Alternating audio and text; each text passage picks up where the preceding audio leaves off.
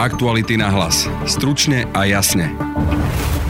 Parlament zvolil šiestich kandidátov na ústavných sudcov. Čo bude teraz nasledovať? Spojili sme sa s poradcom prezidenta pre ústavné právo, Marianom Gibom. Prezident má právo mať 18 kandidátov a myslím si, že môže menovať aj z menšieho počtu, ale nemyslím si, že má povinnosť to urobiť. Andrej Kiska založí stranu. Komu bude konkurovať, s kým má byť v strane a kto ho bude voliť? Budete počuť Andreja Kisku, reakciu Roberta Fica, možno budúcu Kiskovú spolustraničku Janu Žitňanskú, spôsobov, akým pomôcť Slovensku je niekoľko a jedným z nich je aj spolupráca s Andrejom Kiskom. A politologičku Vieru Žuborovu. Andrej Kiska by mohol brať aj z konzervatívneho, by mohol brať z, z menších obcí a viem si predstaviť, že, že by mohol byť úspešný aj na východe Slovenska.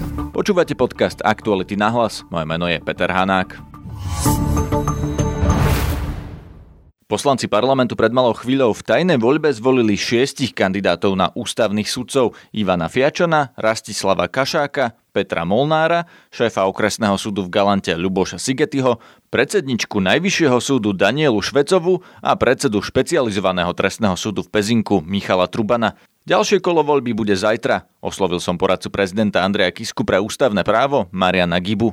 No pokiaľ ide uh, o 6 mien, tak uh, ja som nikdy verejne nekomentoval žiadne konkrétne mená, takže nerad by som to robil aj teraz. Uh, skôr mi je ľúto, že ten protiústavný stav, ktorý nastal tým, že Národná rada nesplnila si svoju povinnosť zvoliť 18 mien, že naďalej trvá, pretože sa ešte musia riešiť ďalšie veci a nie je to také jednoduché, ako by si možno niekto myslel, že keď parlament zvolí povedzme 6, tak e, prezident bude teraz povinný vymenovať troch z nich a tí zvyšní traja vypadávajú z hry. E, skrátka, prezident e, má právo trvať na 18 menách, čiže ja len vyjadrujem vieru a nádej, že sa v tej opakovanej voľbe, ktorá má byť zajtra, podarí, keď nie rovno dosiahnuť 18, tak aspoň výraznejšie k tomu číslu približiť, lebo sme hlboko pod tým, kde by sme mali byť z hľadiska počtu kandidátov. Ak by zajtra nezvolili plný počet, teda zvyšných 12, tak prezident podľa vás, alebo vy ste, vy ste teda poradca prezidenta pre ústavné právo, budete mu radiť, aby vymenoval z tých kandidátov, ktorých parlament ešte do zajtra navrhne, alebo skôr čakať na plný zoznam? No samozrejme, že je to čerstvá informácia, to je prvá vec. E, výsledky zajtrajšej opakovanej voľby nevieme, čiže to je ďalšia vec, ale samozrejme, že ja nemôžem a nebudem verejne hovoriť, čo budem prezidentovi radiť. Som len presvedčený, že e, tak ako vždy sa rozhodne autonómne potom, ako zváži veci a vypočuje si názor všetkých, ktorých e, uzná za vhodné si vypočuť.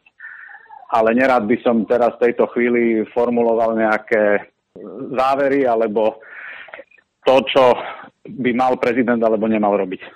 No, on avizoval, je jasné? Áno. On ano? avizoval, že bude menovať z ponúknutých, aby ústavný súd fungoval. Prezident má právo mať 18 kandidátov a myslím si, že môže menovať aj z menšieho počtu, ale nemyslím si, že má povinnosť to urobiť. Keď sa pozrieme na tie mená v tom zozname, ktorí boli zvolení, týchto 6, vidíte tam len stranických nominantov, alebo je tam podľa vás niekto, kto má potenciál byť nezávislým ústavným sudcom? No tak toto je veľmi ťažké pre mňa posúdiť, pretože na základe čoho sa posudzuje stranickosť kandidáta. Voľba bola tajná, nevieme celkom presne, alebo nevieme teoreticky vôbec, že kto ako volil E, takže ťažké, ťažké je hovoriť, že či stranický alebo nestranický. Ja len hovorím to, že to, že niekto bol niekedy v nejakej strane, neznamená, že nemôže byť dobrý ústavný sudca, tak ako aj to, že niekto nikdy straník nebol, neznamená, že bude alebo že nebude uh, môcť nejaké politické objednávky na ústavnom súde realizovať. Čiže je to o charaktere a integrite tých ľudí, ale ja ju ťažko teraz zmeriam a vyhodnotím do éteru. No podľa toho, ako hlasovali poslanci, či už pri tej predchádzajúcej voľbe, alebo aj pri tejto, vieme povedať, ktorí sú koaliční kandidáti a ktorí, za ktorých hlasovala aj opozícia. Napríklad za pána Molnára hlasovala v minulosti aj opozícia. Tí ostatní, mm-hmm. ako pani Švecová a pán Truban, keď nehlasovala SNS a Smer, tak nedostali takmer žiadne hlasy. Takže je veľmi čitateľné, že toto sú kandidáti Smeru. Ako sa na to pozeráte? Tak parlament je politický orgán Čiže je to do určitej miery vždy súčasťou hry, že do toho vstupuje politika a že v parlamente, keď máme väčšinu, ktorá je z pravidla koaličná, tak je dosť možné, že si presadí svoje personálne návrhy. Takto fungujú parlamenty e, všade na svete. Politika ale musí poznať svoje medze a ja neviem, a to naozaj teraz neviem, že či keď aj je nejaká politická dohoda, tak bola formulovaná na základe toho, že kandidáti sa k niečomu zaviazali pre tie politické strany, alebo len bola politická dohoda preto, lebo ich považovali za najlepších a nebudú od nich nič potom požadovať a budú rešpektovať, že sa budú správať autonómne. Naozaj neviem teraz vyniesť kategorický záver. Podľa vás medzi týmito šiestimi ľuďmi sú ľudia, ktorí budú dobrí ústavní sudcovia? Myslím si, že je možné, že aj medzi tou šesticou sa nájdú takí, ktorí by si mohli dobre zastať funkciu e, sudcu ústavného súdu, ale naozaj e, nechcem teraz tu menovite hodnotiť, vynášať nejaké závery, predpoklady, pretože je to čerstvá informácia a čakáme na výsledky zajtrajšej voľby. Časť opozície hlasovala aj za Ivana Fiačana, ktorý získal až 112 hlasov. Pripomínam ešte, že na ústavnom súde je neobsadených 9 miest, na čo by mal parlament zvoliť 18 kandidátov, keďže prezident za ústavných sudcov menuje polovicu z kandidátov navrhnutých parlamentom. Prezident Andrej Kiska dnes v krátkom videu ohlásil založenie vlastnej politickej strany. Slovensko chce zmenu. Tieto voľby sme vyhrali. Teraz musíme vyhrať parlamentné voľby. Preto založím politickú stranu. Chcem spojiť slušných a ochotných ľudí a zmeniť našu krajinu k lepšiemu. Prezident musí byť nadstranícky a preto všetky ďalšie informácie predstavím až po skončení môjho mandátu 17. júna. O strane Andreja Kisku sa hovorilo už dlhšie. Podľa prieskumu agentúry Ako je najdôveryhodnejším politikom, dôveruje mu 57% opýtaných. Tento prieskum meril aj potenciál jeho strany. 9% povedalo, že by jeho stranu určite volili, ďalších 31% odpovedalo pravdepodobne áno. Na video Andreja Kisku dnes reagoval videom na Facebooku aj predseda Smeru Robert Fico. Rozhodnutie pána prezidenta Kisku založiť novú politickú stranu vítam a osobne sa z neho aj teším. Napravo od stredu totiž prichádza nový kohút a na tom malom pravicovom smetisku sa budú musieť viacerí pomestiť. Ale teraz e, trochu vážnejšie. Pán prezident Kiska je jeden z najlenivejších politikov, akých som kedy za 25 rokov politickej kariéry videl. A čo najpodstatnejšie, on nechce nič iné. Iba sa dostať k moci, aby pod koberec e, pozametal všetky jeho daňové, pozemkové a bohvie ešte aké podvody, ktoré vyjdú na povrch. Takže, pán Kiska, good luck. Špekuluje sa aj o menách ľudí, ktorí by mali ísť do strany Andreja Kisku. Bývalá premiérka Iveta Radičová mu pomáha s programom. Pre Denigen však povedala, že nebude kandidovať v parlamentných voľbách. Podobne to odmietla aj Lucia Žitňanská. Prezident ešte oslovil ľudí zo strany Nova, Gábora Grendela, Marcela Klimeka a europoslankyňu Janu Žitňansku. Tá už do Europarlamentu znova nekandiduje. Pýtal som sa jej, či ide do strany Andreja Kisku. Ja sa rozprávam s mnohými politikmi na Slovensku o budúcnosti a, a spôsobov, akým pomôcť Slovensku je niekoľko a jedným z nich je aj spolupráca s Andreom Kiskom. Takže ešte nie ste rozhodnutá? Diskutujeme, rozprávame sa s viacerými politikmi, akým spôsobom pomôcť Slovensku a spolupráca s Andrejom Kiskom je jeden z takýchto spôsobov. Bude Andrej Kiska konkurent progresívneho Slovenska a SAS, alebo aj vzhľadom na ľudí, ktorých oslovil, bude hľadať podporu medzi konzervatívnymi voličmi? Podľa politologičky Viery Žuborovej bude brať hlasy najmä súčasnej parlamentnej opozícii. Prvú časť rozhovoru s Vierou Žuborovou o prezidentských voľbách a dianí v Smere nájdete v pondelkovom podcaste. Celý rozhovor nájdete na webe Aktuality.sk pod názvom Slučka okolo Fica sa stiahuje, Kisková strana bude aj pre konzervatívcov. Opozícia začne troška nervóznieť. Je to aj zapríčené e, určitým generačným, generačnou zmenou, obmenou. Voliči začínajú mladnúť, oni nes, nes, e, začínajú prichádzať noví a noví prvovoliči. Tí prvovoliči, ktorí možno volili v roku 2016 strany typu Olano, SAS, tak už pre nich tie programy, ktoré oni prezentujú, reprezentujú, sú zastaralé, prichádza nový vietor, tak, tak aj samotná opozícia začne byť nervózna a začne vlastne vytvárať ten obraz opäť, ktorý je polarizačný, začne sa vymedzovať voči niektorým politickým stranám. Ja, ja si myslím, že práve aj samotná opozícia spolu so Smerom, spolu s koalíciou začne otvárať tie kultúrne otázky, ktoré môžu tým novým stranám mimo parlamente uškodiť. Čo napríklad? Viem si predstaviť, že v Olano majú konzervatívne krídlo. Napríklad SAS sa profilovala ešte donedávna ako liberálna strana. Ako to bude vyzerať, keď oni budú otvárať kultúrne otázky? Richard Sulik je známy tým, že nemá problém otvárať otázky, ktoré útočia na, na menšiny, ktoré, ktoré uh, útočia na, na páry rovnakého pohľavia. Ako, ja by som si tam nebola istá, že práve... Prepačte, ale veď práve SAS mala v programe kedysi registrované partnerstva. Viete povedať jeden konkrétny príklad, kde by Richard Sulik útočil na páry rovnakého pohľavia? To, to, to nie. V minulosti útočil práve na rómsku menšinu, ale v prípade, že uh, PSK by boli pre neho hrozbou. Nemyslím si, že by neuhol a nezačal otvárať tieto otázky. Každý vieme, aká je slovenská spoločnosť. Každý vieme, že slovenská spoločnosť sa bojí otvárať kultúrne otázky, ktoré ju jej idú pod kožu. A každý bude chcieť získať maximum pred tými parlamentnými voľbami. Nehovorím, že, že sa SAS obráti smerom od svojho programu, ale zároveň posledné odchody tých liberálov ako pán Poliačik to, to dokazujú, že SAS už nebola taká ako, ako v minulosti. Ak Andrej Kiska založí politickú stranu, bude pre neho lepšie, ak by šiel s progresívnym Slovenskom a spolu, alebo bude pre neho výhodnejšie, keby to skúsil sám? Tak záleží na tom, či uh, progresívci uh, pôjdu s ním uh, do koalície a budú ochotní s ním vôbec rokovať.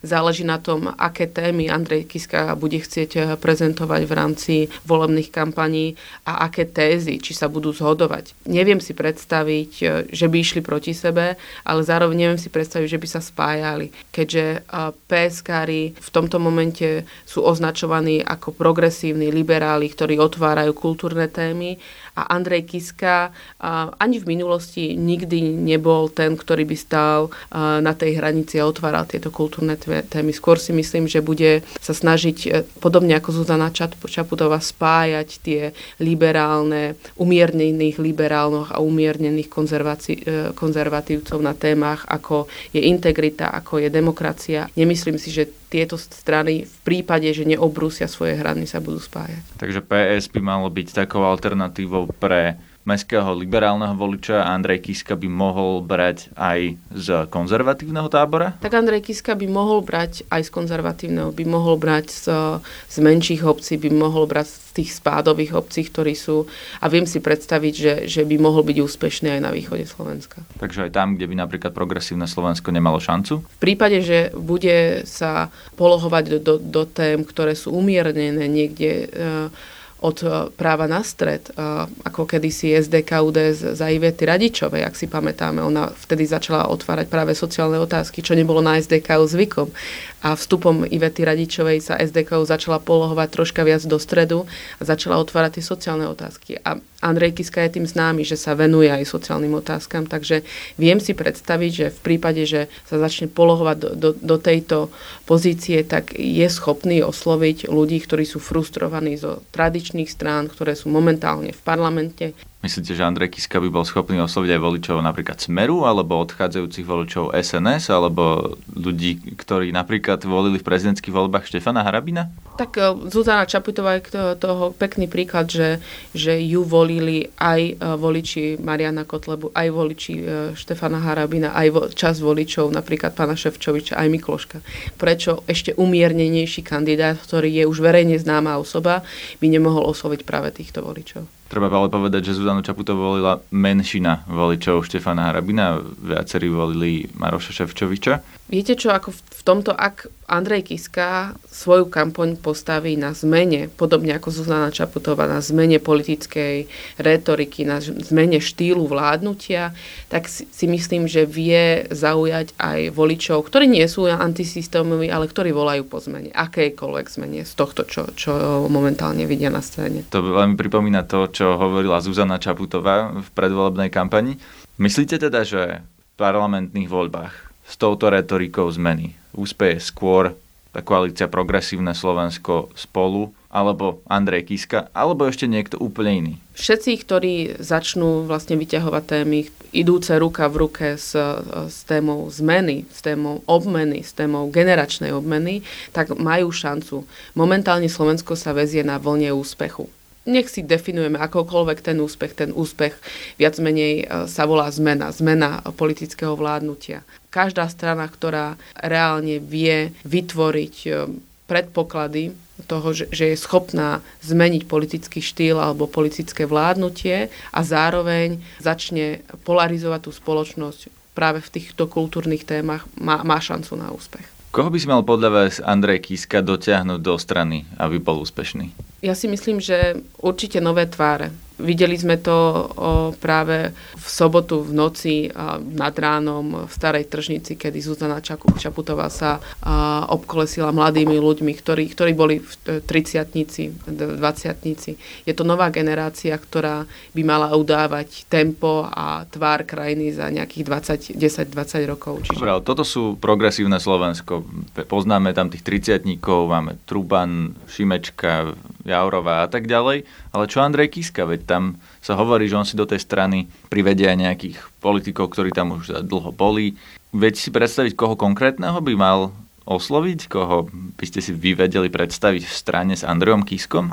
Tak podľa toho, akú stranu chce odmať. Či chce mať stranu, ktorá, ktorá stojí na tzv. catch-all stratégie, čiže zachytí čo najviac voličov zo všetkých možných strán a segmentov, tak by si mal vyberať ľudí, ktorí sú verejne známe osoby, ale ktoré nepolarizujú. Ak chce stávať na tom, že, že bude vytvárať témy alebo diktovať témy, ktoré sú ekonomického rázu, tak viem si predstaviť, že by oslovil hypoteticky, ako nehovorím, že, že by mal. Viem si eh, predstaviť, že by oslovil bývalého ministra financí financí pána Mikloša.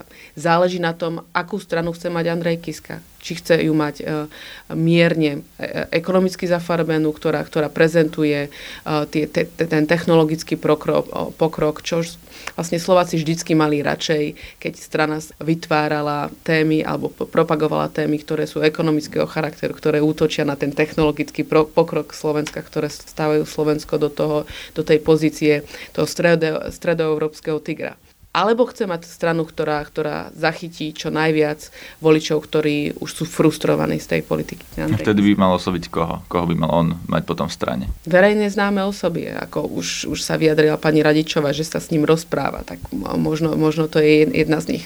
A kto sú ešte verejne známe osoby, ktoré nepolarizujú?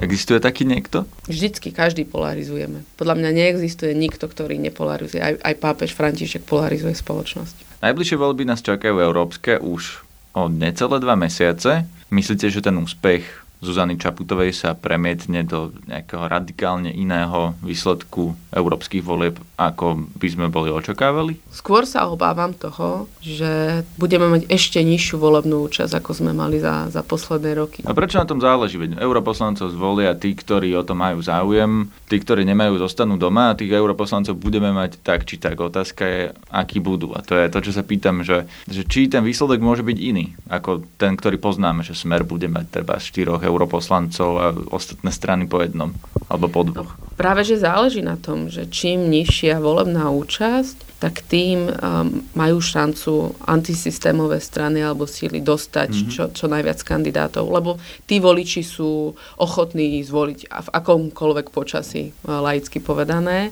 Majú jasný cieľ dostať Slovensko z Európskej únie a uh, sú to voliči, ktorí v tomto neuhnú. Iba kvôli počasu alebo iba kvôli nejakému kandidátovi, ktorý sa im možno nepáči z tej, z tej kandidátky. Čiže nižšia volebná účasť nahráva možno väčšie šance práve pánovi Kotlebovi, aby, aby dostal čo najviac svojich kandidátov na, do Európarlamentu. Aký typujete výsledok tej koalície Progresívne Slovensko a spolu? Môžu oni reálne mať dvojciferný výsledok v európskych voľbách? Môžu napríklad poraziť smer, alebo to je úplne nereálna predstava? Tak ak budú schopní mobilizovať práve tých mladých ľudí, okolo ktorých uh, sa združuje táto nová pozitívna sila, tak ja si myslím, že môžu byť úspešní.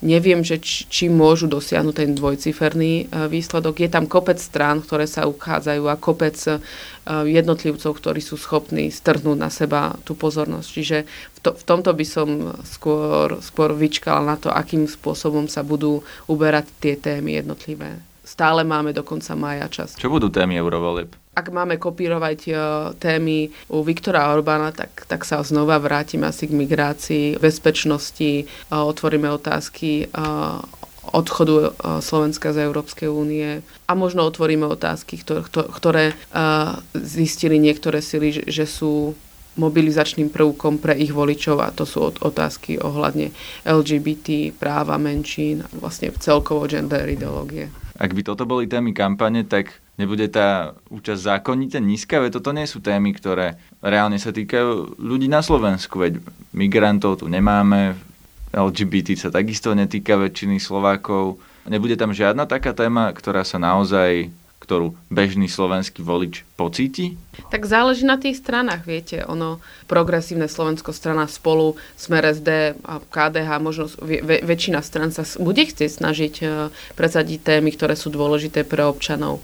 Ale ako uh, príklad zoberiem 2016 parlamentné voľby, tam tiež strany sa snažili presadiť niektoré témy, ktoré dôležité boli pre občanov a všetko to zmasakrovala migračná kríza. Vlastne migrácia bola jedna z tém, ktorá rezonovala od septembra až do, do konca pomaly marca. No ale teraz je už niekoľko rokov potom, už migračná kríza bola v 2015, to je už 4 roky, nemáme nové témy? Tie alternatívne médiá stále vám objavia príklady zo zahraničia, kedy niekto niekoho znásilnil, niekoho dobodal. A vlastne stačí malá negatívna správa, ktorá, ktorá opäť ako keby rozdúcha tie obavy o tom, čo by sa stalo, keby na Slovensko prišli. Ono, tie, ten tradičný stereotyp e, bezpečia, ochrany, obrany e, toho národného uvedomenia tých národných odvod sú stále silnejšie e, na Slovensku. Neukázali práve tieto prezidentské voľby, že to tak nie je? Veď títo ľudia, ktorí razia tieto témy, gender, ideológia a tak ďalej, prehrali. Tak neprehrali. Ono, to, že vďaka Bohu nemáme tu 50% ľudí, ktorí, ktorí vnímajú tieto témy ako negatívne, tak to, to iba je pozitívum pre Slovensko. Ale zároveň stále nezabúdajme, že 25% ľudí sa priklonilo alebo da, dalo svoj hlas pánovi Kotlebovi a pánovi Harovinovi. Stále sú tu ľudia, ktorí považujú tieto témy za dôležité a práve títo ľudia sú schopní sa mobilizovať. Na rozdiel od iných, ktorí nepovažujú Európu za, za niečo kľúčové. Vlastne aj samotná retorika tých politikov. My na Slovensku ten Brusel to diktuje. Viete, ono ako keby sme sa snažili stále porovnávať medzi tým, čo sa deje na Slovensku a v rámci Európskej únie a čo sa deje v Bruseli. Čiže samotní politici vytvárajú ten obraz, ktorý, ktorý tá spoločnosť potom vníma, že čo sa deje na Bruseli nie je dôležité, v Bruseli nie je dôležité pre Slovensko. To je z dnešného podcastu všetko. Počúvajte nás opäť zajtra. Nájdete nás cez podcastové aplikácie ako Spotify, Google Podcast, SoundCloud alebo iTunes aj na facebookovej stránke podcasty Aktuality.sk. Na dnešnej relácii sa podielala Petra Mikulajčíková. Zdraví vás Peter Hanák. Aktuality na hlas. Stručne a jasne.